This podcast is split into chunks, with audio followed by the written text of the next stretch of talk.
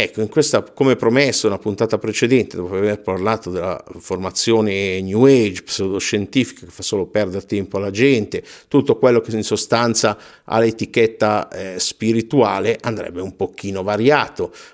Non è che non ci siano quegli aspetti, ma oggi dovrebbero diventare un po' più scientificamente verificati. Andremo verso una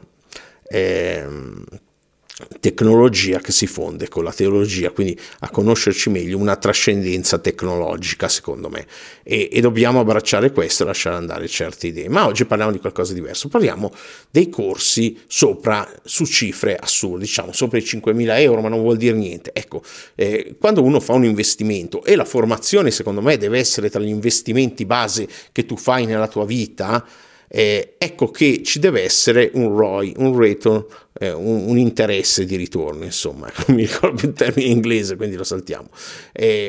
Non ho mai trovato, e ne ho fatti, di uno al mondo, non in Italia, al mondo uno che valga più di 2-3 mila euro. Quindi quei corsi magici da $5.000, addirittura qualcuno te lo mandano a casa puntate con le mail, ti hanno inchiappettato. Come ripeto, non ti devi arrabbiare, io l'ho preso in quel posto tante di quelle volte da certi personaggi americani psicosettari, e nella prossima puntata parliamo dei guru e il loro atteggiamento verso i clienti.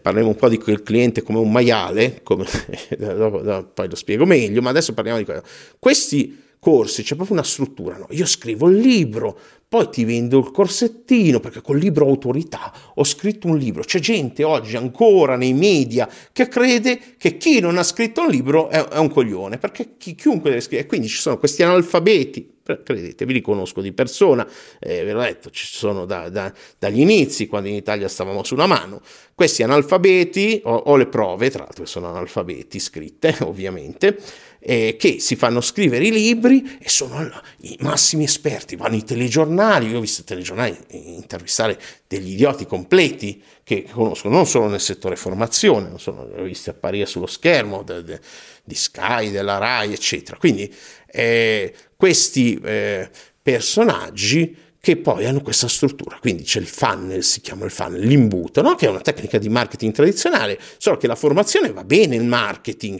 però poi non puoi far sentire solo il fumo e l'odore, devi dare anche l'arrosto. Quindi ci sono questi corsi carissimi fatti da queste persone, e il trucco è sempre quello: libro, poi c'è l'audiocorso, il videocorso a un prezzo più alto, poi il corso dal vivo, che per star con me devi tagliarti una gamba. C'è gente che ha detto: mettete il mutuo sulla casa perché questo corso non ve lo potete perdere. Non li ho sentiti io, li hanno sentiti gente, miei collaboratori, perché poi non è che vado dappertutto io in Italia, anzi non vado a nessuna parte, però c'è gente che lo fa per me, e hanno sentito dire questa cosa. Ma chi vi dice così? Dovete andare lì con calma, vi avvicinate piano piano sorridendo, e poi gli tirate un calcio nei coglioni, porte, e dice: questa è da parte dello zio Hack, salutoni.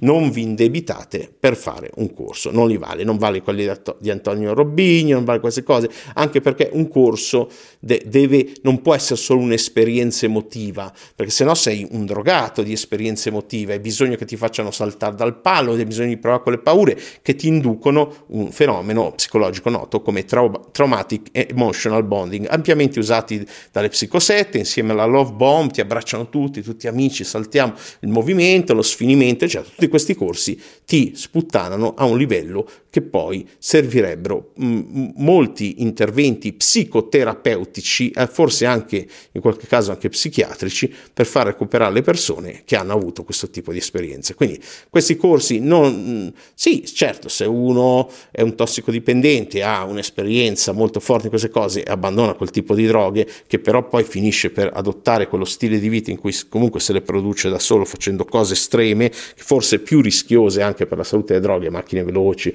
moto, eccetera eccetera, lanciarsi col paracadute, tutte queste cose qua. Se ti piace farlo, ci mancherebbe, però non far sì che sia qualcun altro a indurre queste cose con dei corsi costosissimi che ti rovinano la vita. Ecco, questo è tutto. Potrei andare avanti per ore su questi argomenti, però la prossima volta parliamo di questi guru e come loro vedono i loro clienti.